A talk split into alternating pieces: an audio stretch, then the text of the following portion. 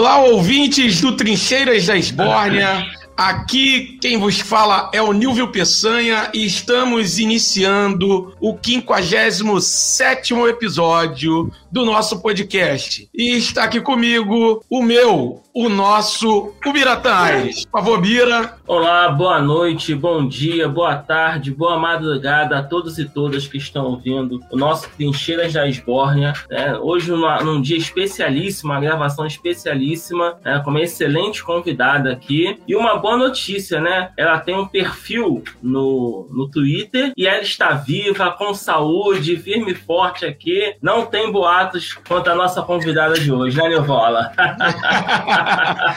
é isso, é isso. Convidada cuja presença muito nos alegra e, pô, e que tem, ó, é uma grande jornalista, né? Já pô, tem uma, uma carreira muito pujante e que eu vou apresentá-la logo que ela vai poder falar melhor dela e da trajetória dela, vai, né, vai poder falar melhor do que eu. Por favor, Sinara Menezes, muito obrigado pela sua presença aqui no Trincheiras Lesmore. time. Bom, é, bom dia, boa tarde, boa noite a todos e todas. Boa noite. Olá, né? Melhor olá.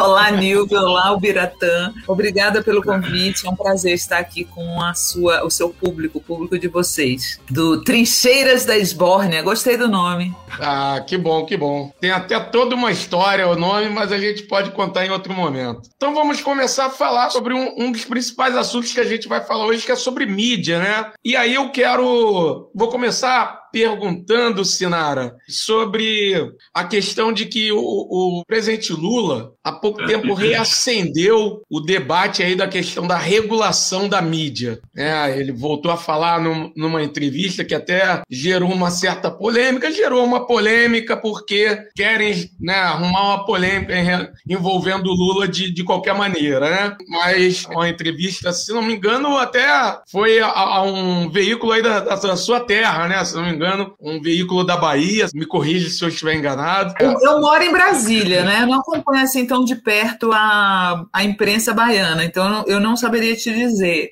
exatamente Sim. onde saiu. Foi, foi, foi onde? No, no programa do, do, Eu não sei, não lembro agora a rádio, mas é o programa do Mário Kertz. Kertz. Kertz, ah, sim, sim. Isso, da Bahia. É Rádio, rádio Metrópole se chama. Isso, isso mesmo, isso aí. Uhum. Enfim, mas aí ele voltou. Mas qual falar... foi a polêmica? O que, que o Mário Kertes falou? perguntou sobre a questão de, de regular a mídia. É, e o, o presidente, o Lula, foi falou foi e confirmou o, o, desejo dele de fazer a regulação da mídia, né? Falou que, que toda a lei que envolve a regulação da mídia é muito antiga, de, a atual legislatura é de 1962, se não me engano. O Lula disse que tem o, o desejo de, de renovar a lei e até ele falou que se espelha muito mais na, no modelo é, inglês do que, por exemplo, modelo de Cuba, de Venezuela, enfim. E aí eu gostaria de abrir perguntando a você, é, primeiro, o que você acha da questão da regulação da mídia? A gente sabe assim que a grande mídia, a mídia hegemônica, torce muito o nariz para isso. Há veículos que falam em ditadura, uma medida censura. ditatorial, uma censura, isso. E há veículos que é, não tratam como censura, mas tratam como algo desnecessário. Dizem que as leis atuais já, já são suficientes para a mídia se autorregular e, e tudo mais. Então eu gostaria de saber, nesse primeiro momento, o que você acha da regulação e, e a forma como o, o, o PT quer tratar esse, essa questão. Olha, eu acho que a primeira coisa que a gente tem que fazer é mudar esse essa esse nome. Eu acho que a gente deve usar o termo democratização da mídia, porque a ideia é democratizar a mídia, né? Uh, esse termo regulação é um termo que ficou, primeiro que ele não é exato, ele não é exato, ele não é um bom termo, é um termo ruim. Uh, todos os países modernos contêm algum tipo de regulação da mídia, né? Agora a gente tem apresentadores uh, de televisão que uh, se acham no direito, por exemplo, de falar barbaridades, de ser homofóbicos, de ser racistas. Uma, uma, um conselho de, democratização da mídia iria tentar, pelo menos, impedir que essas pessoas falassem essas barbaridades impunemente. Impunemente. Mas o mais importante é que se abra um leque de veículos de comunicação que contemple toda a sociedade. Essa é a questão, porque os, o, o que nós temos hoje de veículos na mídia, na grande, chamada grande mídia, todos eles representam apenas uma classe no Brasil, que é a classe alta, a elite. Isso não é, uh, isso não é só, isso só acontece no Brasil na verdade, né? Porque o, qual que é o histórico disso? Nós tínhamos um jornalismo muito mais amplo, né? Uh, e inclusive tínhamos veículos menores que representavam sindicatos, cooperativas e tinham grandes jornais que eram mais uh, à esquerda, né? Tinha a Última Hora, do Samuel Weiner, tinha um veículo que se chamava Semanário, que era também um veículo progressista, nacionalista. E quando vem a ditadura em 64, o golpe, acaba tudo. Então só é permitido ter exatamente os veículos que nós temos hoje, que representam o status quo, a elite. Isso não é democrático. Não é democrático existir uma imprensa Mixer que só represente um setor da sociedade. E é isso que nós queremos: democratizar os meios de comunicação. Nós queremos que os negros, os pobres, as mulheres, todos eh, possam se sentir representados pelos veículos de comunicação. Eu acho que a gente tem que falar muito sobre democratização da mídia. Agora, eu devo dizer a vocês, Nilvio, Biratão, os que estão nos ouvindo, que eu também acho, eu, eu sou cética da democratização que foi feita durante o governo Lula, que era baseada apenas em melhorar a distribuição de verbas publicitárias para todos os veículos e não só uh, para a Globo, né, para os que já têm dinheiro, assim que o governo dá dinheiro para quem já tem dinheiro. Eu acho que não é por aí. Eu acho que a questão não é, é para democratizar os meios de comunicação, não é uma questão de democratizar as verbas publicitárias. Primeiro que eu acho, obviamente, que se um veículo ganha, todos devem ganhar. Concordo. Mas eu sou contra, por princípio, que exista tanto dinheiro público para publicidade. Não acho correto que o governo, nenhum governo, dê tanto dinheiro para Globo, para SBT, para Record, né? Antes era Globo. durante os governos Dilma e Lula, a Globo recebeu tanta grana quanto na época do Fernando Henrique. Eu acho que está errado isso daí. Isso aí tem que rever. Para mim, deve ser como nos países é, ditos desenvolvidos, que o governo só anuncia em caso de necessidade, né? Como é que fala? Que você, que você tem que anunciar utilidade pública. No caso de utilidade pública, eu acho que o governo, se o governo está fazendo o seu trabalho, ele tem por onde mostrar o seu trabalho. Além do mais, hoje, com as redes sociais, ficou muito barato. Por que, que o governo ainda anuncia no papel? Não faz sentido. Essas verbas publicitárias do governo têm que ser cortadas completamente. Não é correto que meios de comunicação privados que se dizem a favor do livre mercado, da livre iniciativa, tenham como fonte, não é a, a talvez a maior fonte de seus recursos, mas uma fonte, uma grande fonte dos seus recursos para a sobrevivência é dinheiro público. Eles vivem falando. Ah, o funcionalismo público ganha muito. Ah, o, o tem que enxugar a máquina. Ah, os, os militares é, têm que tirar as pensões. Ah, o, a, as empresas públicas têm que acabar. E, no entanto, eles recebem dinheiro público. Uma parte da sobrevivência deles depende de dinheiro público. Acho errado isso. É Sim, é livre mercado? É livre mercado? É livre iniciativa? É capitalismo que vocês querem? Vamos nos dar, vamos dar para vocês. Vamos dar para vocês. Corta tudo, sobrevive quem pode. Se a gente se fizessem isso, se o PT fizer isso no próximo governo Lula, nossa, vai ser uma gritaria. Mas é correto. É o correto a se fazer. É reduzir a verba publicitária de anúncio governamental ao mínimo no papel e usar o que tem, o pouquinho,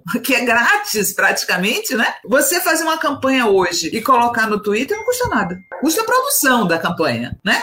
Mas veiculação, veiculação, hoje não faz mais sentido o governo anunciar tanto na Rede Globo. Não faz sentido o governo anunciar tanto na Bandeirantes. Eu acho que a, a, democratização da mídia passa por esse tipo de, de questionamento. Mas, Sinara, você acha que essa, esse corte de verbas tem que atingir também uma imprensa ligada aos sindicatos, movimentos sociais, nesse movimento de democratização? Que o que falta é isso. A gente não tem. Até tem a TVT, né, que é ligada à CUT, mas tem um alcance muito pequeno. O, M, o MST, infelizmente, não tem um veículo de mídia de grande alcance. Aí eu, eu penso, particularmente, que para essas, essas organizações conseguirem um tal veículo com projeção, num primeiro momento, eles precisariam de alguma, algum incentivo, algum fomento sim, público. Sim. Então você entende que tem que cortar mesmo para eles ou teria que ter uma fomento, específica? Fomento, eu Como sou você a favor. pensa isso? Olha, fomento eu sou a favor. Eu sou a favor que o governo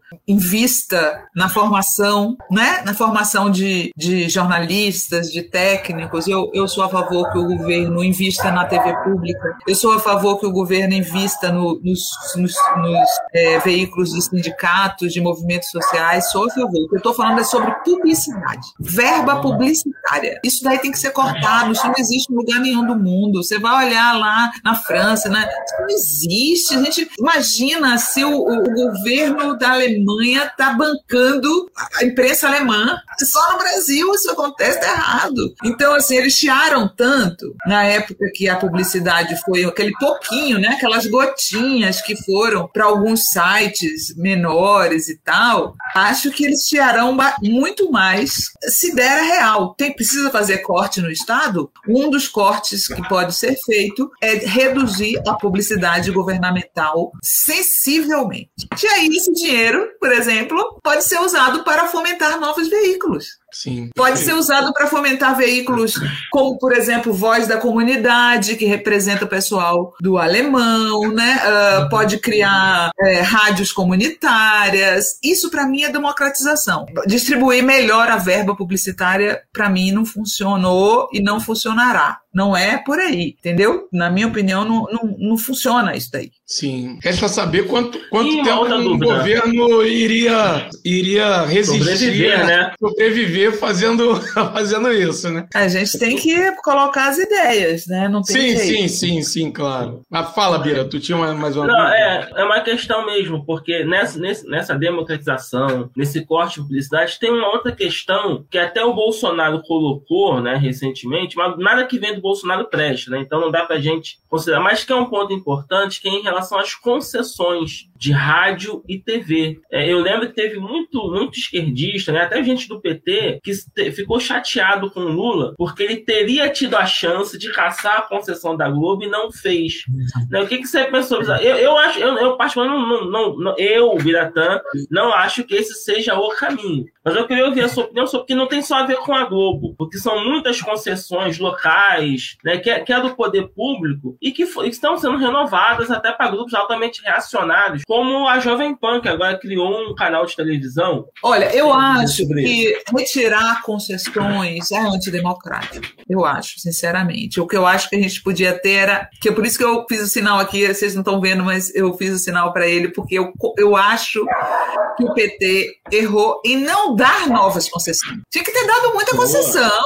Sim. Tinha que ter dado concessão para é, empresário do, de, de, comunicação de esquerda. Isso sim, sabe? Isso eu sou a favor. Não uh, só, só manter as concessões que existem. Né? Democratizar seria dar concessões à universidade para ter rádio, televisão. Eu acho que a gente podia hoje ter um leque de concessões maior. Uh, e o PT poderia ter feito isso. Iam dizer que era aparelhagem.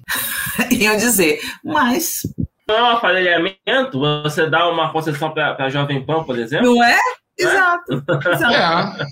E, e, isso também resolveria é, a questão da, da concentração de mídia, né? Ou exato. contribuiria para a resolução da concentração de mídia e a, e a propriedade cruzada, né? Que é assim. É, é Esse é o grande problema. Isso. E, e outra que os políticos, que essa é uma questão que ninguém quer mexer, é que está na Constituição, né? Depende de regulamentação que não houve até hoje. Mas políticos não poderiam ter meios de comunicação. É, é anticonstitucional e isso acontece, né? Não, e, e, e, é por isso que, assim, pessoal, o Bolsonaro vive falando em vai caçar a concessão da Globo e tal. Tem que avisar ele que boa parte dos congressiss pô, tem concessões. Tem transmissores, tem, né? Tem transmissão, transmissores da Globo. O próprio amigo dele, Collor, né? Isso. O, o próprio BFF. Então tem que combinar com eles. Bolsonaro, o Collor. Então, tem uma outra questão aqui, Sinara, que é, que é interessante, que até ia perguntar no início. É, você trabalhou em vários veículos de mídia tradicionais, né? Até você montar o seu, seu blog, Socialista Morena.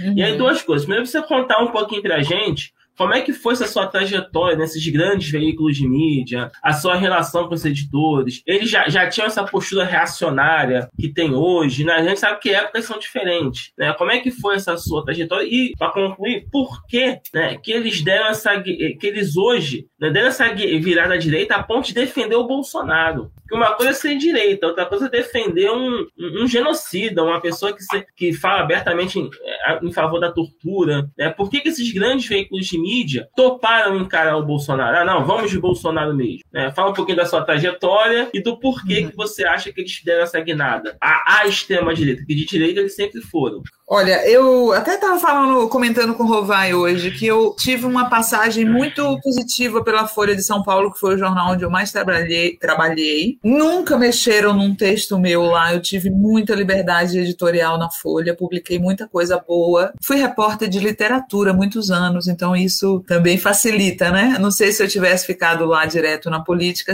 que se seria dessa maneira. Mas eu tive muita liberdade e fui bastante feliz lá na, lá na Folha, na assim como na Carta Capital, né? Uh, o lugar onde eu tive problema de trabalhar de verdade mesmo foi a Veja. Eu tinha, eu estava trabalhando, eu, eu, tinha essa relação longa com a Folha, morava em São Paulo. Só que eu tinha optado, como eu tinha uma criança pequena, eu morava sozinha com ele em São Paulo. Eu pedi para trabalhar em casa. Eu estou na verdade no remoto bem antes da da Covid. Fiquei bastante tempo no remoto em São Paulo. E aí chegou uma hora que eu falei assim, cara, esses patrões eu não confio em ninguém. não confio em nenhum patrão. Então eu falei, nossa, uma hora a Folha vai cismar comigo, vai me mandar embora. E eu não conheço ninguém em São Paulo, eu preciso dar uma circulada nas outras, nos outros veículos, né? Senão eles me mandam embora e eu vou ficar na, na Rua da Amargura, né? Sem lugar nenhum, não conheço ninguém. Aí eu falei, ah, eu vou pedir emprego. Eu sempre pedi emprego, eu sou bem cara de pau. Não, raramente fui convidada para trabalhar em algum lugar eu, em geral, me ofereci. A, com a Folha foi assim. E aí eu falei: não, eu vou no Estadão, vou trabalhar no Estadão. Resolvi que ia trabalhar no Estadão. Aí cheguei lá no Estadão, falei pro. Conheci o Heleno, que era. Ele, alguém me indicou para ele. E aí eu fui lá conversar com ele, mostrei meu portfólio, né? A gente andava com a pasta nessa época, não tinha uh, ainda os links, né? Uh, e aí eu mandei, ele me recebeu lá e ele de fato me empregou no Estadão. É, e, e eu trabalhei trabalhei no Estadão, dessa vez, eu já tinha trabalhado no Estadão aqui em Brasília e não tinha gostado. Não tinha gostado justamente pelas interferências. Fazer uma retrospectiva aqui, eu, eu tinha trabalhado na Folha no final, bem novinha, em 89, cobri a campanha do, a primeira campanha presidencial, a do Collor, né, que o Collor ganhou. Cometi um erro, isso tudo tá no meu site, e a Folha me demitiu. Eu tava super bem, dando muita, muito furo e tal, aí cometi um erro, confundi um cara com o irmão do PC Farias. O, o irmão. É, é uma história que depois vocês leem lá no site. História longa. Mas enfim, foi demitida e aí eu perdi a confiança em patrão. Foi muito bom para mim, na verdade, essa demissão. Foi muito boa, porque eu tinha 22 anos e era muito metida, né? Me achava é, fodona do bairro Peixoto. E aí eu de, caí na real e eu vi que não dava para confiar em patrão nenhum. Que uma hora você tá bem dentro de uma empresa, uma hora eles te dão um pé na bunda. E aí eu fui pro Estadão nessa época. E não gostei, porque o editor-chefe chefe em São Paulo era Augusto Nunes. Ele intervinha na redação em Brasília e acontecia coisas bizarras, tipo, ah, uma menina deu um furo entrevistou o, o, acho que era o Newton Cruz, o general Newton Cruz. Ela entrevistou o Newton Cruz, o Newton Cruz falou alguma barbaridade. Collor mandou prender ele. Você vê que nem o Collor era tão antidemocrático assim. O, o, o Newton Cruz fez alguma, falou alguma barbaridade e o Collor mandou prender. Enfim, a menina deu o maior furo e quando chegou na redação, ela tomou a maior chamada a mando do Augusto Nunes, dizendo: Olha, esse negócio de ficar procurando general para criar problema para o governo, não vamos fazer mais e tal, não sei sei o quê, deu uma bronca na menina. Aí depois eu fiz uma matéria que uh, o Collor baixou uma regra de que uh, era proibido nepotismo, né? E aí tinha sido baixado, não sei se foi ele ou se tinha sido baixada antes dele. Eu sei que o Collor entrou com toda aquela história do caçador de marajás e tal, não sei o quê. Uh, e aí as pessoas que eram dependentes diretas Uh, realmente ele tirou. Só que aí eles fizeram nepotismo cruzado, né? A sobrinha de não sei quem foi para o Ministério do Trabalho. Aí, e eu fiz uma matéria sobre isso, mostrando direitinho lá. A matéria saiu, teve chamada na primeira página. Aí depois teve bronca. Ah, não, não queremos esse tipo de matéria, vamos pedir. Deram erramos, dizendo que uh, o filho de, de um, um dos ministros não estava lá porque, porque ele era filho, e sim por méritos próprios, e não sei o quê. Deram um desmentido da minha matéria. Eu falei, não vai dar certo. Aí eu também queria ir morar na Espanha um tempo e tal, enfim, aí larguei. E aí, em 94, a Folha me chamou de volta eu, nesse meio tempo, eu passei aqui pelo Jornal de Brasília, onde eu já tinha trabalhado, pelo Correio Brasiliense, na área de cultura, que eu queria ir para cultura. E aí eu voltei para a Folha em 93, voltei para a Folha, fiquei aqui cobrindo política muito bem e tal. Sempre é, eles me chamavam para fazer as matérias mais engraçadas, eu fazia muitas matérias divertidas, que é mais o meu perfil. Não sou uma jornalista de hard news, de investigativa e tal, não sou. E aí, uh, quando foi em 95, eu queria mudar para a área de cultura mesmo, trabalhar na Ilustrada, era o meu sonho, desde novinha eu queria ser repórter de literatura. E aí eu falei, eu vou criar um plano, e aí eu fui para eu fui para Espanha estudar literatura espanhola e hispano-americana. E aí, quando eu voltei para o Brasil, eu fui direto para São Paulo. E aí, eu fiquei em São Paulo, de fato, trabalhei na Ilustrada. E aí, passando mais para frente, quando eu estava nesse momento em São Paulo, querendo sair da Folha, indo para o Estadão, eu fui trabalhar no Estadão e, de novo, eu não gostei do Estadão. Não tem jeito, eu não gosto daquele lugar. E, nossa, né, como eu, eu, eu sendo meio uh, inocente naquela época, hoje eu vejo será? que realmente, realmente esse lugar não tem nada a ver comigo, né? Foram um três tão meses. bom. Uma escolha tão difícil, né? É. E aí eu vi que esse realmente aquele lugar não tinha nada a ver comigo. Eu falei, caramba, e agora, né? E aí uma amiga minha, a Thaís Oyama, que era uma pessoa que foi minha colega na Folha, a Thaís me chamou para ir para a Veja. Aí falou: Ah, Sinara, vamos para Veja. Também tem texto no site depois, se vocês quiserem se aprofundar na história. É, se chama Por que eu entrei na Veja e por que eu saí. Fui trabalhar na Veja. A, a Thaís disse que eu ia fazer um monte de coisa bacana e tal. Que eu, ia, eu gosto muito de entrevistar. Ela falou: Você vai fazer muita entrevista. Eu falei que eu queria entrevistar o Maradona. Ela falou: Nossa, vai rolar. Ai, Jesus. Aí eu fui para Veja. Na primeira matéria que eu fiz, assinei é, ela chamou a mim e ao André Rizek. O André Rizek, é, meu querido amigo André Rizek, entrou comigo nessa roubada. A gente sofreu, foi muito. Ai, ai. A gente entrou nessa roubada e, ah, vamos fazer uma matéria sobre corrupção. Aí, pá, aquela matéria de capa, sabe aquela matéria? Diz que parece que a cada cinco anos, eu acho, a Veja faz uma matéria de capa sobre corrupção com um rato na capa e tal.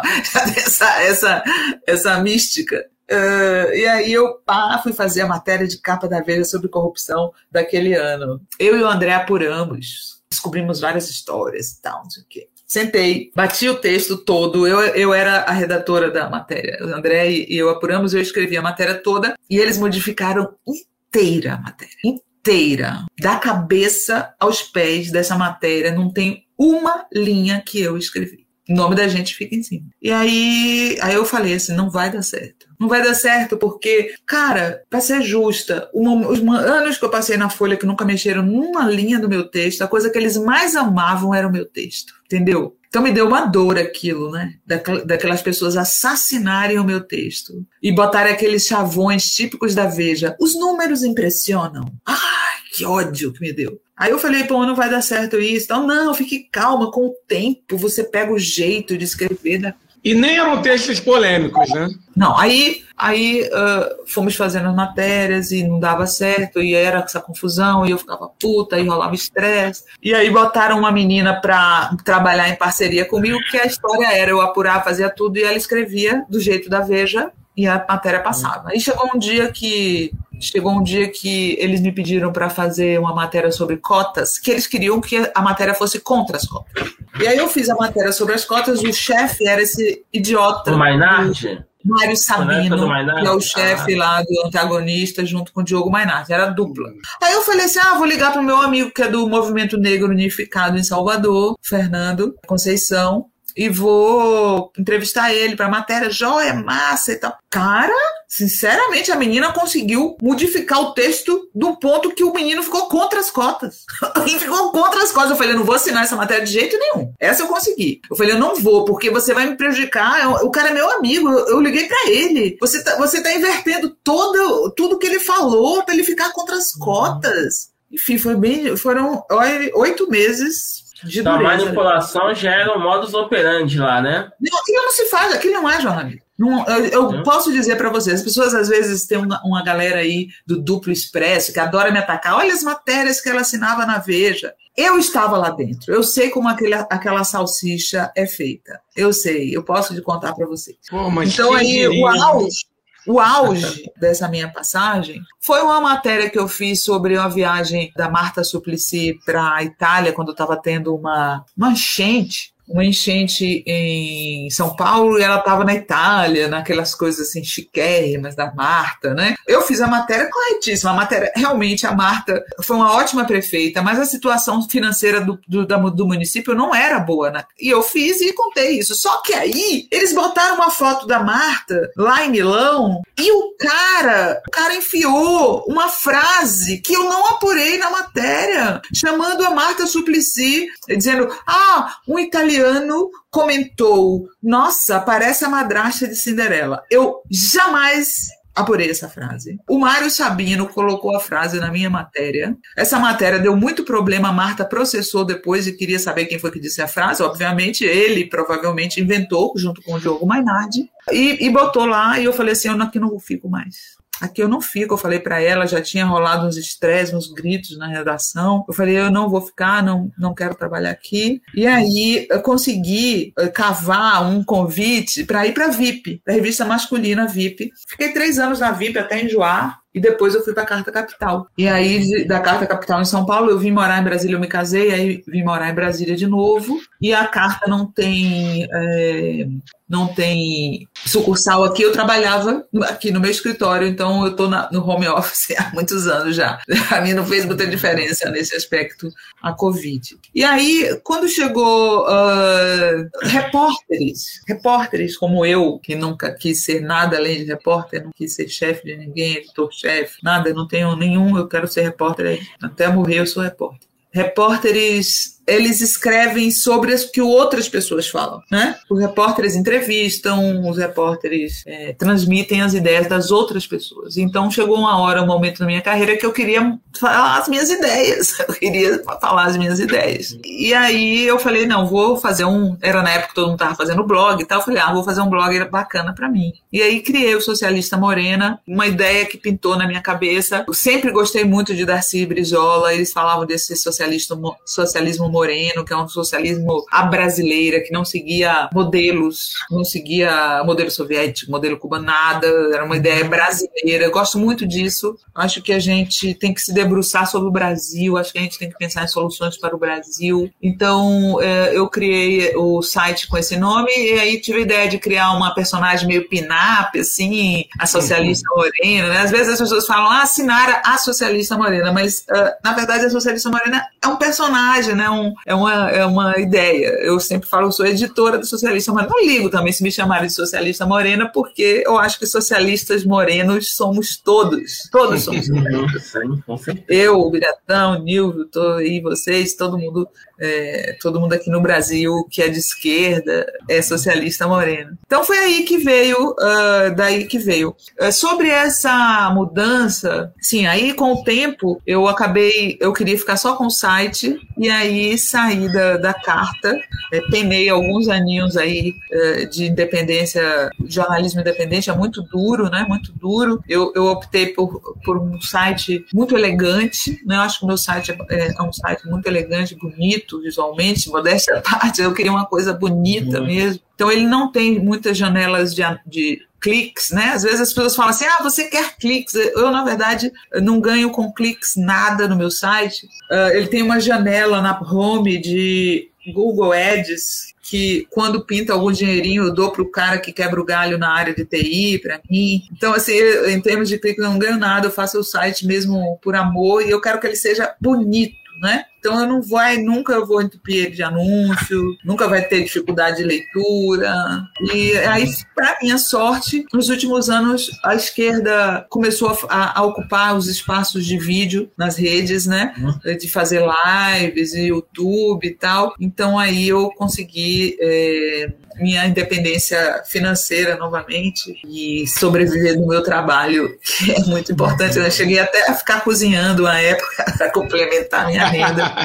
Eu te acompanhava, eu via você botar os pratos que você fazia, achava muito bacana. Uma barraquinha, né? Achava e aí, você tinha a própria horta também, achava isso sensacional. É, tenho minha horta aqui em casa. A gente, eu invisto muito em, em qualidade de vida, né? Eu gosto uhum. muito de, de alimentar bem, de comida orgânica, gosto muito dessa. É, é, engraçado, porque quando eu era pequena, eu morava numa cidade pequena chamada Uruçuca, no sul da Bahia. E aí a gente estudava num colégio de grupo, né? Grupo escolar, escola pública, CEMUR, Centro Educacional do município de Uruçuca. E aí eu fiz quinto, da quinta ou oitava lá. E a gente tinha aula de técnicas agrícolas. Era uma coisa que realmente me marcou muito, a aula de técnicas agrícolas. Eu gosto muito dessa área. De, dou muita força para o MST, acho que a gente tem que pensar. Outro dia, inclusive, fui atacada por gente do, do PT, do PCO, porque eu falei que o Lula, cada vez que falar de churrasco, churrasco, ele também deve falar de agricultura familiar e orgânica, porque é muito importante que a gente enfie hum. isso na cabeça das pessoas. Sim, sim, é importante. Eu li isso. E aí falaram, não, você está culpando Lula, chamando ele de defensor de boi de soja. Eu falei, não, eu quero acrescentar. Não falou nada demais. É. Eu li eu isso e fiquei pasmo com os ataques, né? Você viu que absurdo. É. É, é, pois é, eu não. quero sempre ajudar, eu adoro o Lula, sabe? Eu não, uhum. jamais atacaria o Lula. Receber ataque do PCO, para mim, é até uma vantagem. É, ridículo, né? Pô, mas, é, mas tinha gente do PT também PCO... muito decepcionada. É, mas, enfim. Petista é fogo, né, Senara? Vamos convenhar. Petista é fogo. Petista, é, eu acho que a pessoa. Petista não pessoa... presta, Senara. não, é uma brincadeira que o. o Biratê é petista. É a eu gosto do PT. É a nossa piada interna aqui que o. É a provocação aqui, a provocação. Então, eu sou, eu sou muito uma militante da alimentação, da boa alimentação, da boa, das boas técnicas agrícolas, sabe? Do respeito ao solo. Eu tenho pensado muito sobre isso, eu penso bastante sobre isso. É, acho que a gente tem que. Acho que os orgânicos são commodities. Os orgânicos são commodities. A gente precisa olhar uh, de novo, de uma outra forma para as commodities. Outro dia entrevistei o, o Sted, ele foi sensacional. Vocês assistiram? O Sted, ele é maravilhoso. Eu assisti. Nossa, Sted, ele está na mesma pegada, ele, tá, ele me entendeu uhum. completamente. É exatamente isso que ele está falando. Nós temos que refundar o Brasil. É, é óbvio que é importante, a pessoa quer comer o seu churrasco, não é só uma, o rico que pode comer churrasco, o pobre tem que comer o seu churrasco também só que, além do churrasco, a gente tem que uh, conscientizar a população para a importância da alimentação boa, de não comer veneno, de, e, sim, e de sim, não sim. deixar o nosso solo ser estragado por essa merda dessa soja. É isso, né? No, era. no churrasco tem que ter um molho à campanha com tomate e pimentão sem agrotóxico. Não é, velho? Com certeza. um feijãozinho. O feijão, o feijão é uma coisa que me fascina, o feijão. Não é porque todas as casas brasileiras comem feijão. E, no entanto, a agricultura, a grande agricultura agropecuária, o agropop, encaminhou, uh, encaminhou as pessoas para comerem apenas um tipo de feijão, quando a gente tem uma variedade incrível. O Sim. MST recuperou acho que mais de 30 variedades de feijão com sementes crioulas, sabe? Isso é tão bonito, eu gosto muito disso. Sim, e sim, aí eu, eu faço aqui em casa, eu compro só, só de pequeno produtor, eu compro feijão rajado, eu compro feijão roxinho, eu compro feijão vermelho, todo feijão manteiga que tem aí no Rio, né? Uma amiga minha do Rio, a Ju me ensinou que ela trouxe para mim uma vez do, do Rio o feijão manteiga que hoje eu compro aqui em Brasília porque eu já tenho as minhas conexões com o pequeno produtor aqui em Brasília que me fornecem tudo que eu, toda a variedade que eu preciso, eu consigo encontrar aqui em Brasília. Essa terra aqui do Centro-Oeste é uma terra muito curiosa para mim, que sou baiana, porque aqui cresce de tudo, é impressionante. As coisas todas que crescem no sul, no norte e no, e no nordeste, aqui crescem Tipo, Não. cacau cresce aqui. É engraçado, né? É uma, uma planta tipicamente do, da Mata Atlântica e, no entanto, cresce aqui. Mas eu tergiversei, né? Você falou para mim por que, que os veículos por que, que os veículos foram ficando cada vez mais à direita? Na verdade, como eles reinavam posando de defensores da democracia desde a época das diretas, né? Eles passaram a, uhum. a ser, nossa, que jornais progressistas, eles defendem a democracia. Eles realmente defendiam a democracia ou isso também era uma maneira de conquistar mercado? Conquistar dinheiro, né? Porque foi muito lucrativo para a Folha apoiar o, a, a, direta já, né? Se tornou o maior jornal do país com aquilo. Então foi uma boa guinada de emprestar carro para a ditadura para virar uh, baluarte da democracia, né? Uh, e a nossa, a nossa, o nosso surgimento, o surgimento, o ressurgimento, na verdade, de uma imprensa que eu chamo de imprensa operária, que a imprensa que a gente faz, o Biratã nada mais é do que a retomada da imprensa operária no Brasil. A imprensa operária sempre existiu em todos os países. Com o golpe militar, passou a existir apenas a imprensa burguesa. Vamos falar em termos é, de, de teoria como Gramsci falava. Imprensa burguesa, a imprensa que está aí, que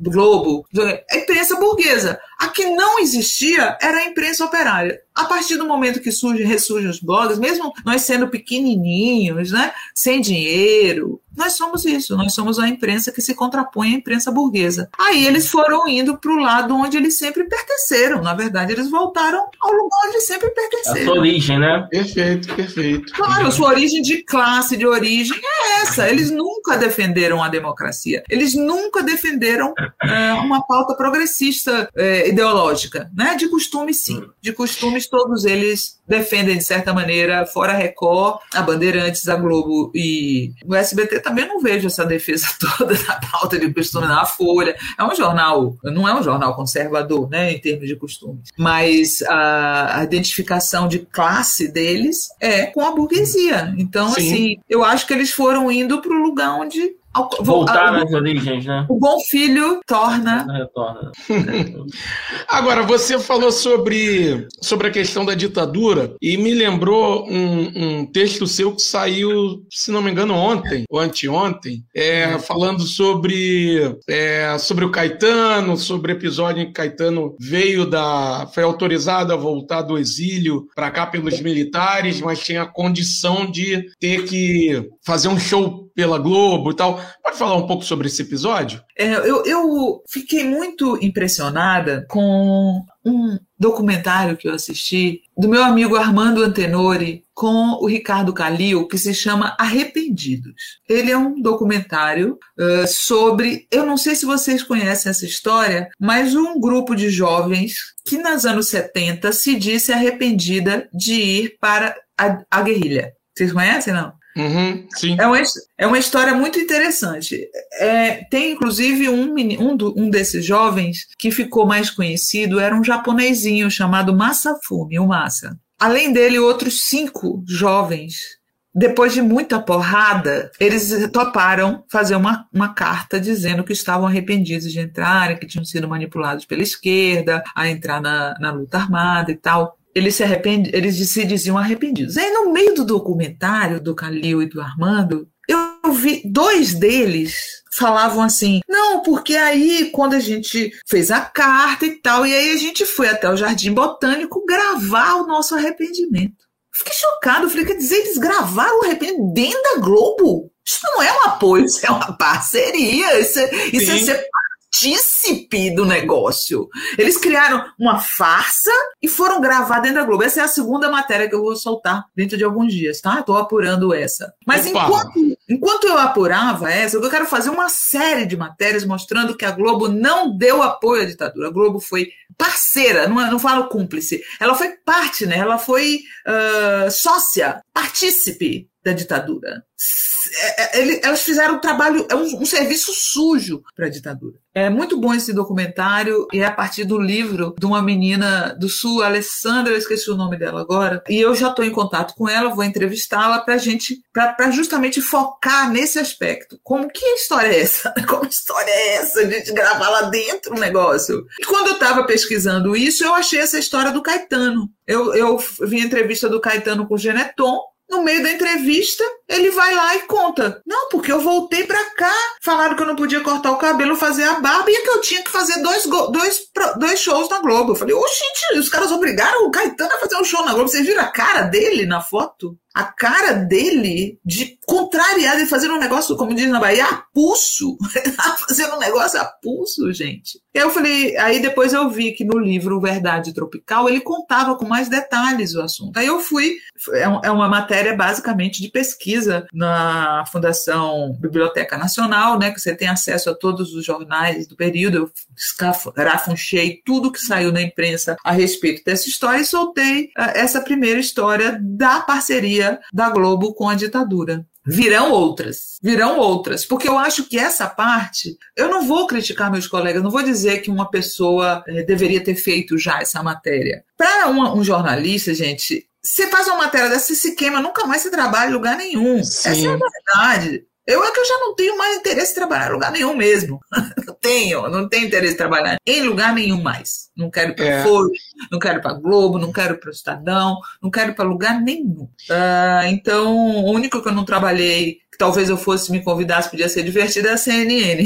trabalhei lá, né? Então, para mim seria novidade. Você já trabalhou na Globo? Não nem nunca chegou a, a conversar? Não, eu só trabalhei na Folha, no Estadão, na Veja, na VIP e na Carta Capital. Eu só trabalhei nesses cinco lugares.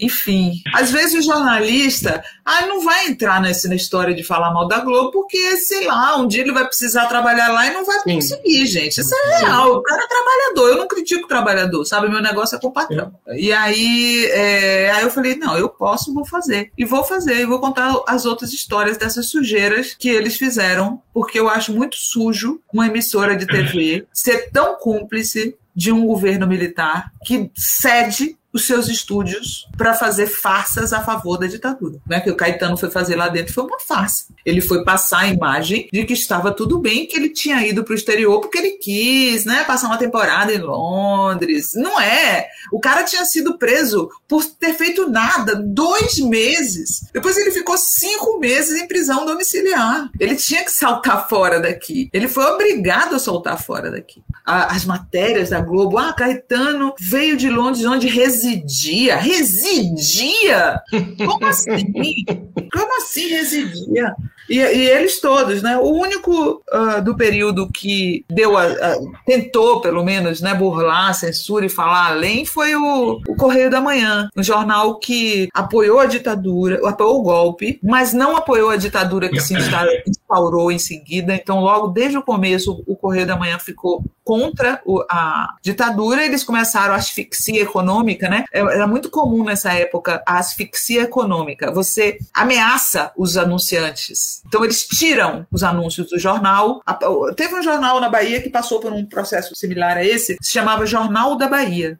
A ACM, na época, fez asfixia econômica, é, tirou todos os anunciantes que fugiram do Jornal da Bahia. Aí o jornal fez uma campanha grande chamada Não Deixa, sua, não deixa essa chama se apagar. É um, um case do jornalismo baiano. Não deixa essa chama se apagar. As pessoas fizeram muitas assinaturas, compraram muitos jornais e o jornal conseguiu se manter com banca, com venda em banca, mas, mas a asfixia econômica é terrível. Então o, Correio da Manhã foi asfixiado economicamente.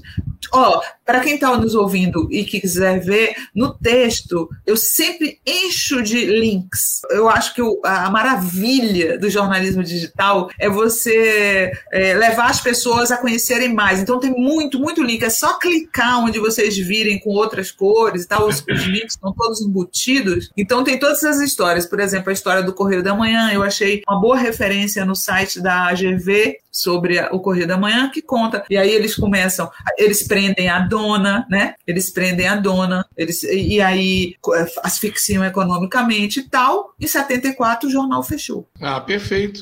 Vou colocar, vou colocar o seu, vou colocar o seu blog, o link do seu blog no, no na descrição do episódio para facilitar todo mundo pegar um gancho do, do, do, que a Senara falou sobre, sobre a dificuldade mesmo de, dos jornalistas denunciarem, né? Isso me lembrou muito, já que você já foi. fala sobre, sobre cultura, sobre literatura e tudo mais. E, e eu vi uma entrevista sua que você disse que é, quase fez letras, né? Se eu não me engano, pensou em fazer letras, né? E aí, você falando aí, você me lembrou é, recordações de um escrivão Isaías Caminha, do ah, é? Que demais, que... nunca li, é bom? Nunca leu? Então, fica a dica aí, de repente você até, é, quem sabe, ler e falar no seu blog. Tem uma é... dívida com Lima Barreto, tem uma dívida, preciso pagar esta dívida com Lima Barreto. que Então, e foi o primeiro romance dele e foi justamente nisso. É, ele era, na época, ele já escrevia crônicas e, e algumas reportagens, escrevia textos em geral já para alguns jornais. E aí ele fez um, um livro, um romance, cuja história era acabava que sendo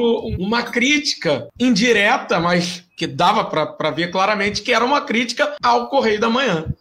Uhum. Pelos personagens, pelas características dos personagens, todo mundo via claramente que era uma crítica ao Correio da Manhã. E ali, logo de cara, começou a, invis a invisibilização ao Lima Barreto, né? A tentativa de boicotá-lo, logo ali já começou. O Correio da Manhã é um jornal ele tinha um perfil conservador, mas ele sempre é, se caracterizou apoiou o golpe e tudo, mas ele, ele tinha uma característica de, de defensor da democracia dentro do espectro conservador, né? Então, assim, acho que eles apoiaram para, sei lá, teve essa ilusão, né, de que o país saísse da convulsão e depois eles viram a merda que fizeram, tanto que o Carlos Lacerda perseguiu bastante o jornal. Se pode dizer que ele era um jornal lacerdista, né? Mas assim, eu, eu não conheço mais para trás a história do Correio da Manhã. Conheço desse episódio, né? Que é que foi isso, foi isso que aconteceu. E de fato, é, Caetano chega aqui e isso eu conto tudo no texto. É, ele chega aqui no Brasil. Uma das condições impostas, além de obrigá-lo a se apresentar na Globo, era a de só dar entrevistas por escrito. Uh, e, e, nenhum jornal menciona. Nenhum jornal menciona, ah, ele deu, falou tal coisa e tal. E o repórter do Correio da Manhã fala: ele escrevia tudo, parecia uma carta, ele escrevia e, e dava as respostas e tal, mas ele não respondeu várias coisas que a gente queria perguntar, inclusive por que, que ele falou no Pasquim Caetano está morto, né? Então, assim, ele, o repórter tentou uh, passar algo que tinha os problemas, né? Nos outros, não. Nos outros era Caetano visita o Brasil, uh, ou Caetano veio ao Brasil para gravar o programa da Globo. tem essa versão. Não tem, sabe? Então, assim, a história da imprensa brasileira é a história do, do elite, da elite, né? São todas pessoas muito bem nascidas, à exceção do Samuel Weiner, que é por isso que ele é importante, que ele é um menino que ele sempre dizia, eu, eu era um menino pobre do Bom Retiro, né? Ele todo elegante daquele jeito, mas a infância dele foi uma infância humilde, ele não herdou aquilo de ninguém, porque são todos herdeiros. Assim como todos os ricos no Brasil são herdeiros, né? É, a gente tem que dar real. As pessoas têm a ilusão de que vão ficar ricas. Olha, gente, é muito difícil ficar rico. A não ser que o seu pai já seja rico, sua mãe já seja rica. Em geral, quem é rico é herdeiro ou robô. Nunca foi sorte, sempre foi herança, né? É, é isso, exatamente. Não, não existe essa de, ah, o cara. Ah, acontece, né? Um em um milhão, o cara tem, faz uma, uma app, mas ele já tinha dinheiro para ele se formar bem, para ele estudar bem, para poder fazer o app. Não, não, não venha me enganar, não, que a pessoa sai do zero e fica rica, que eu, eu, eu tenho 54 anos, eu nunca vi. Então, é, assim como os ricos ficam ricos porque os pais já são ricos, os donos de jornal viram donos de jornal porque os pais já são donos de jornal. É aí. Então, assim, é muito raro surgir um, um, um Samuel Weiner, né? Ele, ele sempre foi um outsider dentro daquele daquele meio, daquele métier, né? Não tinha ninguém como ele. E não tem nenhum filho dele sendo dono de jornal. Tem? Não tem. Conheço a filha dele, a Pink Weiner, que é pintora, sabe? Não tem nada disso. É, é fascinante o, li, o, livro do Samuel Weiner. Acredito que seja a única coisa que preste que o Augusto Nunes fez na vida. Você sabe? Foi ele que transpôs as fitas. Foi, foi o Augusto Nunes que transpôs as fitas do Samuel Weiner e organizou naquele livro. Provavelmente foi a única coisa boa que Augusto Nunes fez na vida. Entrando nessa relação da mídia né, com, a, com a elite, aí são duas coisas, né? Mas eu vou perguntar logo a mais né, relevante. E o que que foi essa, esse casamento, né? Casamento promíscuo, na verdade, né? Da mídia com a Lava Jato.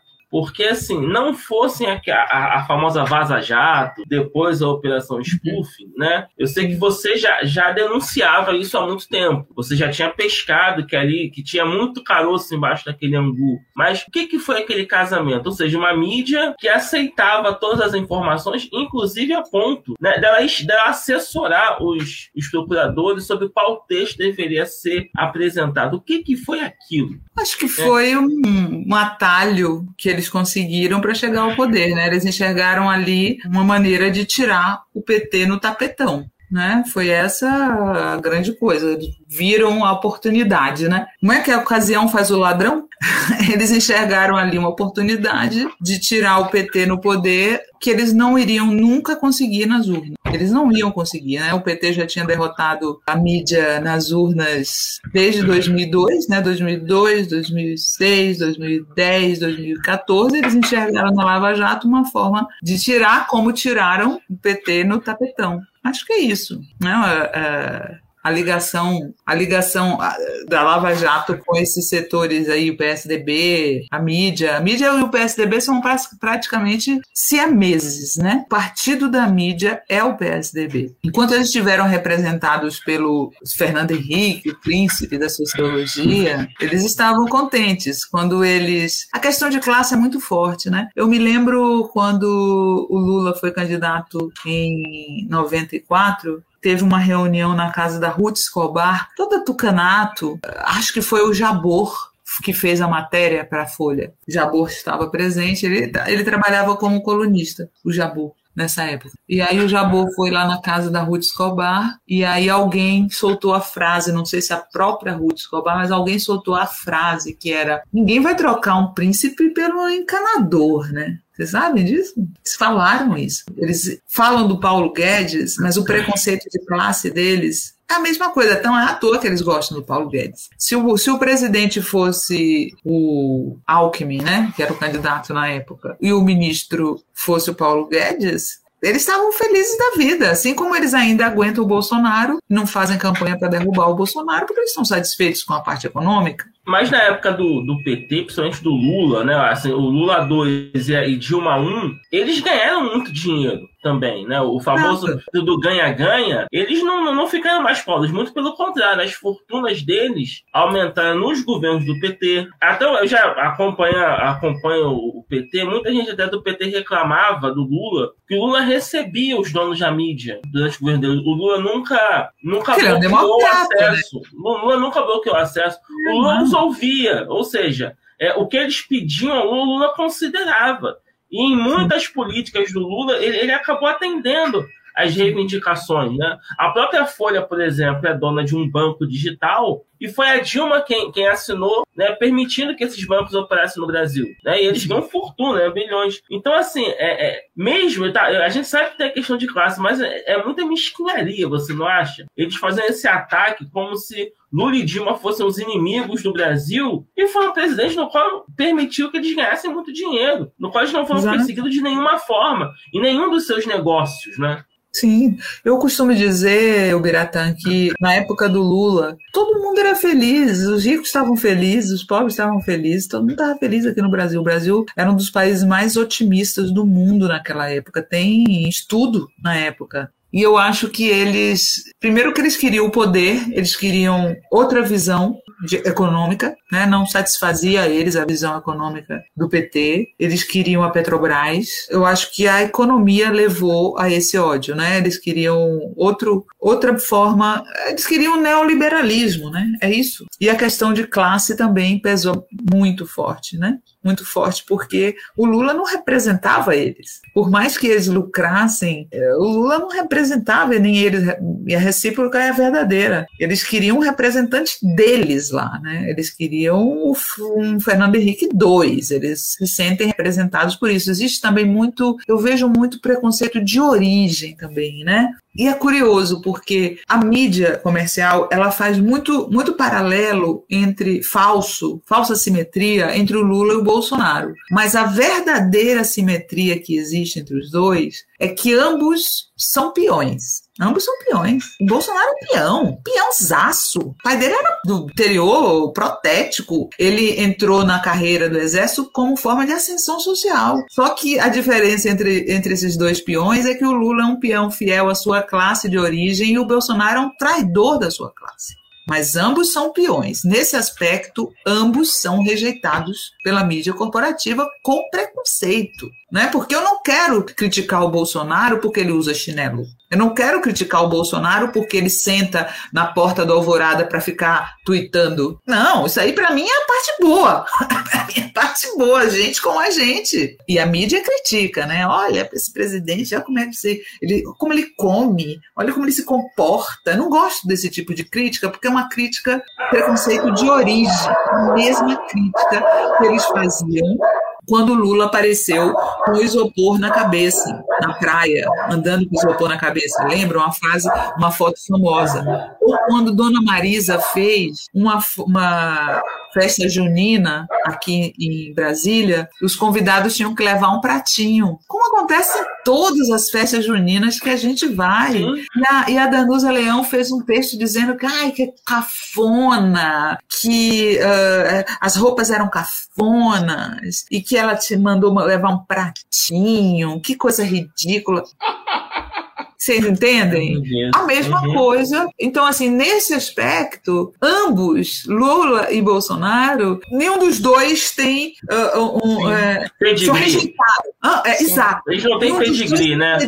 Nenhum dos dois tem pedigree. Então o Bolsonaro ele é rejeitado pela falta de pedigree. Porque você imagine se o Bolsonaro, no lugar do Bolsonaro, pensando igualzinho a ele, fosse o Mourão. Mourão, o cara que ele é, como ele mesmo diz, indígena, né? Não é branco como eles gostariam, mas que é um cara que fala um bom inglês. Vocês já viram o Mourão falando inglês? Fala um bom inglês, tem uma boa formação intelectual, pensa igualzinho o Bolsonaro. É mentira que o, o Mourão pense diferente. O Mourão pensa igualzinho o Bolsonaro. Inclusive, ele foi demitido do Comando uh, Militar do Sul, na época, pela Dilma, pela Dilma, porque ele permitiu que no quartel se fizesse uma homenagem ao brilhante Ustra. Sabiam disso? São matérias que saem, não saem com destaque não saem com destaque na mídia. Mas a, a, Dilma demitiu o Mourão do Comando Militar do Sul por conta disso. Então eles pensam igual, só que o outro tem um verniz, eles gostam do verniz, eles gostam do formado em, no exterior, eles gostam do fala inglês, eles gostam Entendeu? Então, assim, nesse aspecto, o ódio que eles têm ao Bolsonaro se, se assemelha ao ódio que eles têm ao Lula. Não é por democracia. É mentira isso. Uhum. Não é por defesa da democracia que a mídia não quer o Bolsonaro. Não é, é mentira. Se fosse por defesa da democracia, o Bolsonaro tinha sido caçado ao desejar, ao homenagear o torturador Justo. da presidenta da República em 2016, 2015, lá na época 16 na votação do impeachment, né? 2016, Exato. naquele fatídico Se fosse defesa de da democracia, ali eles tinham hum. pedido a cassação ou a prisão do uhum. Bolsonaro, que ele devia ter Sim. saído ali, que acabava tudo. Mas não, naquela época ele era útil para tirar o PT do poder, né? Então, assim, me engana que eu gosto, né? Eu não, eu não caio nessa, não. Já entrando nessa questão da relação da mídia com o bolsonarismo, me, me lembra questão de que elementos da mídia ajudaram a, a criar realmente o que a gente é, entende como hoje o, o, bolsonarismo. Né? Até elementos, por exemplo, até um, um, que você cita também num texto seu, que é o Leandro Narlock, né? esse essa coisa infeliz que é o Leandro Narlock, né? Com toda esse essa coisa que ele criou lá com aquele livro nefasto dele que eu não vou nem citar. E outro que hoje é, se coloca como como crítico, né, dá porrada pra caramba no, no, Bolsonaro, mas também tem lá a sua raiz, né, tem lá o seu dedo no início de tudo isso aí, que é o Reinaldo Azevedo, vulgo tio rei. Então, assim, são, são só para citar dois, né? Podia ficar a noite inteira aqui citando vários nomes que contribuíram para isso que a gente está vivendo hoje. E aí eu gostaria que você falasse sobre esses esses dois elementos e comentasse essa, essa relação mais umbilical aí entre, entre alguns setores, alguns elementos da mídia com o Bolsonaro e o bolsonarismo.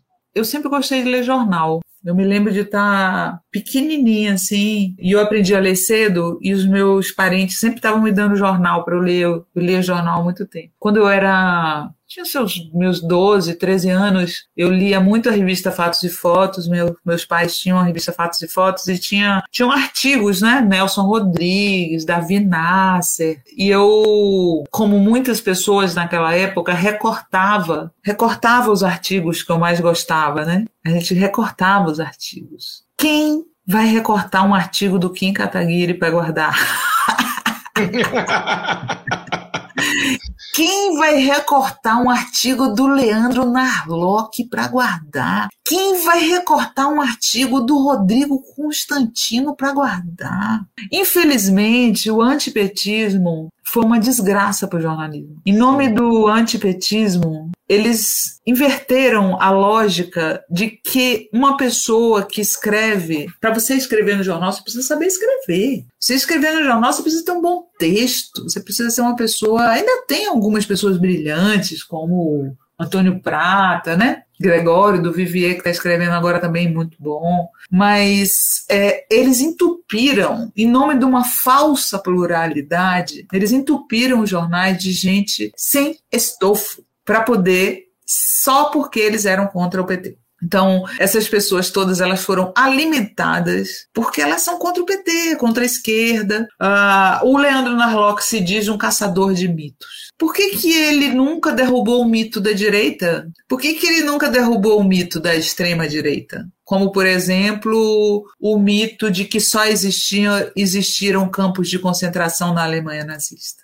Existiram campos de concentração até nos Estados Unidos. Por que, que ele não foi atrás desses mitos para destruir? Então, é, é uma coisa ideológica. Essas pessoas, elas receberam essa missão ideológica de ser contra a esquerda, de criar uma agenda anti-esquerda, anti o pensamento de esquerda, que era um pensamento mais hegemônico, digamos assim, contra a ditadura, né, gente? Pelo amor de Deus, como é que a gente ia imaginar que ia aparecer gente a favor da ditadura? Isso que pluralidade é essa? Você botar uma pessoa a favor da ditadura para poder ter pluralidade no seu jornal, sabe? Botar gente burra que não sabe escrever escrever para poder ser contra a esquerda. É uma coisa assim que não dá para entender. E aí, infelizmente, o nível caiu assustadoramente, né? Ninguém mais recorta artigos para guardar. E aí, essas pessoas, para mim, elas foram isso: é, instrumento de ideológico contra o PT. Por que, que eu falo que essa pluralidade é falsa? Porque não existe um jornal plural. Não existe isso. O que existe é uma imprensa plural. Como a gente não tem uma imprensa plural, e aí a gente volta para o assunto da democratização da mídia, como nós não temos uma imprensa plural, ou seja, uma imprensa que cubra todo o espectro ideológico social da, da sociedade, né? Ah, que seja que vá do operário ao bilionário, a gente só tem do bilionário até a classe média no máximo. A gente, isso, isso é uma imprensa plural. Jornal plural não existe, porque o jornal ele segue o pensamento do dono. Então ele pode ter o Boulos escrevendo lá, que não vai ser plural. Pode ter uhum. qualquer quem, quem for lá dentro. Isso é só uma enganação. Isso é só para as pessoas pensarem que ele é plural. Essa enganação a Folha fez todo, todo esse tempo. Ah, nós não temos rabo preso com ninguém, papo furado. Minha, minha, meu desencanto com a Folha começou no dia em que eles publicaram um artigo do Cezinha Benjamin acusando o Lula de ser estuprador. Sabe? Uma barbaridade, uma mentira mentira que eu nunca vi, que ele não seria publicado em lugar nenhum do mundo. E ali, para mim, a, Folha morreu. Morreu para mim entendeu? Tenho vários colegas que eu respeito lá dentro, mas eu não tenho mais, para mim ali já era. Cruzou o, o, o, Rubicão, sabe? Cruzou o Rubicão. Não dá, não dá para mim. E, e, ali começou a, toda a baixaria, todas as fake news, todos começaram nesse artigo do Cezinha Benjamin. Não sei se vocês tinham ouvido falar dessa história. Não.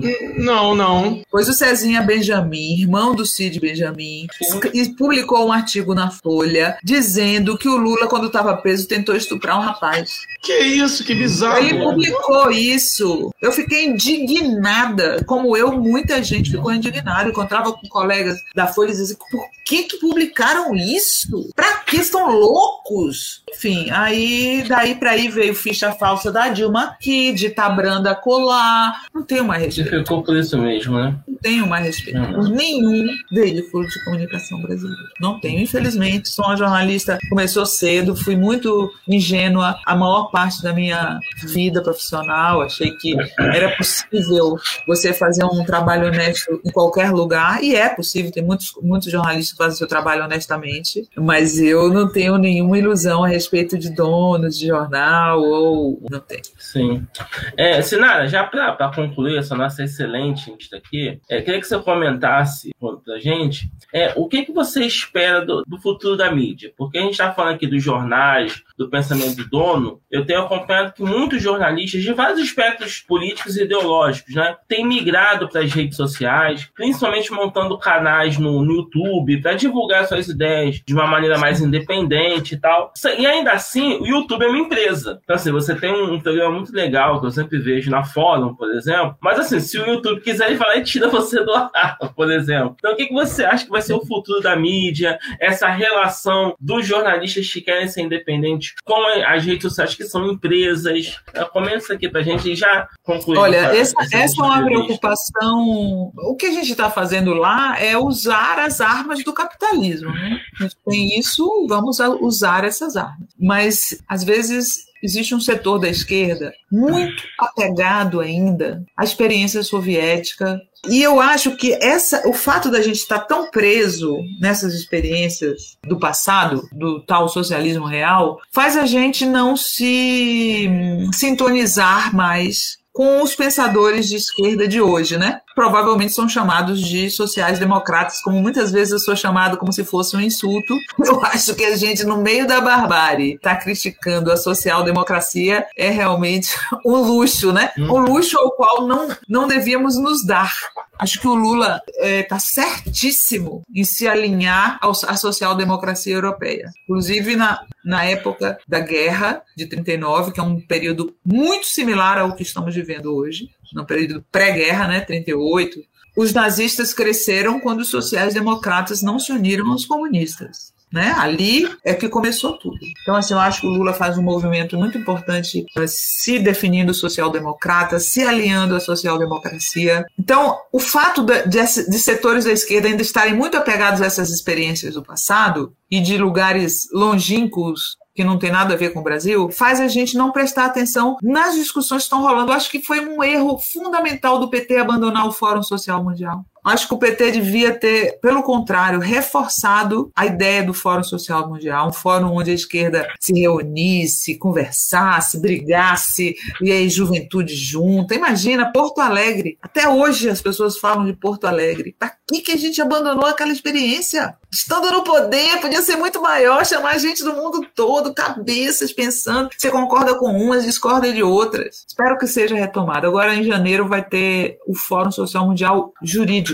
Vai falar muito sobre lawfare, interessante, vai ser em Porto Alegre. Espero que seja a retomada. Então, assim, voltando, é, eu acho que a gente perde oportunidade de dialogar com o que está surgindo lá fora. Né? Outro dia entrevistei para o meu site um filósofo croata, se chama ele Siretko, Siretko, o nome desses croatas, que é amigo do Zizek e tal, toda essa galera, e que essa, eles ficam o tempo inteiro uh, formulando, né? A gente tem que formular, a gente tem. Ai, porque Lênin falou isso, gente, há muito tempo atrás, é outra época, outra época. E aí ele estava falando sobre. É, é, é, muito interessante, porque ele fala que a gente tem que tomar os memes de produção. Olha que interessante. Não é os meios de produção, a gente, tem que, a gente tem que tomar os memes de produção. E ele defende que nós comecemos a pensar em plataformas nossas plataformas nossas, plataformas de vídeos nossas, né? Para uma hora que o, o, o YouTube virar extrema direita e expulsar todo mundo, a gente tem o nosso. A gente tem que começar a pensar nisso. Hum. Isso é uma ideia para a democratização dos meios de comunicação. Né? Eu acho que a gente tem que tomar, a gente tem que fazer coisas nossas em relação a tudo. Acho que a gente tem que fazer um Uber que seja do trabalhador. Acho que a gente tem que fazer um iFood que seja do trabalhador. Eu acho que a gente tem. O, o Evo Morales, por exemplo, ele fez uma televisão indígena na Bolívia, botou eh, indígenas para serem repórteres, apresentadores e cinegrafistas. Não é bacana isso? Isso é uma maneira de democratizar, entendeu? Eu acho que a gente tem que estar tá mais atento ao que está rolando no mundo, do, da esquerda no mundo. Você fala hoje de um cara como Bernie Sanders, tem setor da esquerda que fica, ah, mas esse cara aí tem nada a ver, sabe? Poxa, ouçam, ouçam, né? Ouçam. São novos nomes. O Bernie, aliás, nem é tão novo assim, ele é um senhor já, mas tem Sim. Alex o caso uhum. Cortez. Ah, mas americano.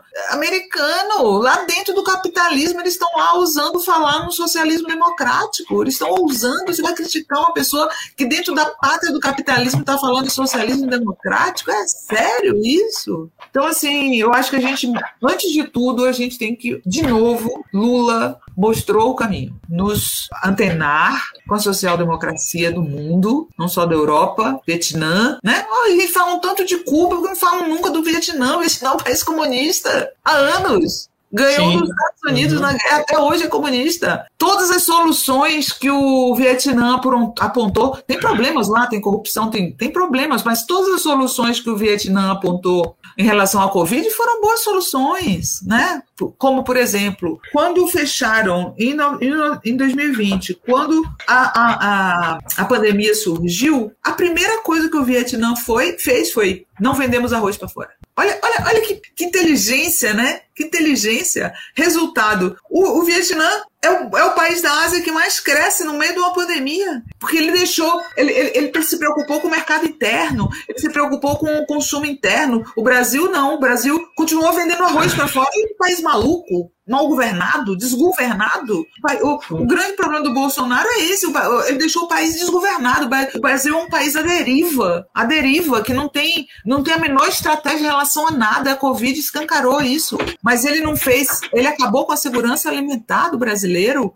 O, o, as, as, as comidas que tinham que ter, em primeiro lugar para o brasileiro, ele estava vendendo no meio de uma pandemia para o exterior. O, o Vietnã fez o contrário. Então, assim, eu acho que a gente tem que olhar para as experiências de hoje. Eu estou um pouco cansada dessa esquerda que só olha para o passado, sabe? Eu não acho que nenhum deles, nem Trotsky, nem Lenin, nem Stalin, tenha de fato um aporte real para o Brasil de 2021. Vejo mais respostas em Milton Santos, em Florestan Fernandes, em Darcy Ribeiro. Eu vejo mais respostas nos nossos próprios pensadores do que nos pensadores de um país que não é um país tropical, é um país frio, é um país com outra, outra cultura, outros problemas. A Rússia tem outros problemas, não são os mesmos que nós temos aqui. E nem os Estados Unidos são a solução para o Brasil. Nenhum país é a solução para o Brasil. A solução para o Brasil é o Brasil. É, é, é, é nossas soluções. Por isso, o meu site se chama Socialista Morena, porque eu sou cética de qualquer solução para o Brasil que não seja brasileira. Eu sou, assim, em última instância, nacionalista extrema. Eu sou extremista nacionalista extrema. Sou nacionalista. Perfeito. Sinara, mais uma vez, nós agradecemos muitíssimo a sua presença aqui. Pô, excelente papo. E, pô, que bom que vocês gostaram. Não, gostamos. Eu adorei. Esperamos que fascinado. Né, já, já fica aí o convite para voltar em uma outra oportunidade. Quem sabe aí já para a gente falar de um, de um possível novo governo de esquerda aí, quem sabe. Né? Oh, quem sabe. Obrigado aí pela presença. Valeu. Boa noite, ó. Beijão. Tchau. Tchau, tchau. Valeu. Tchau, tchau, gente.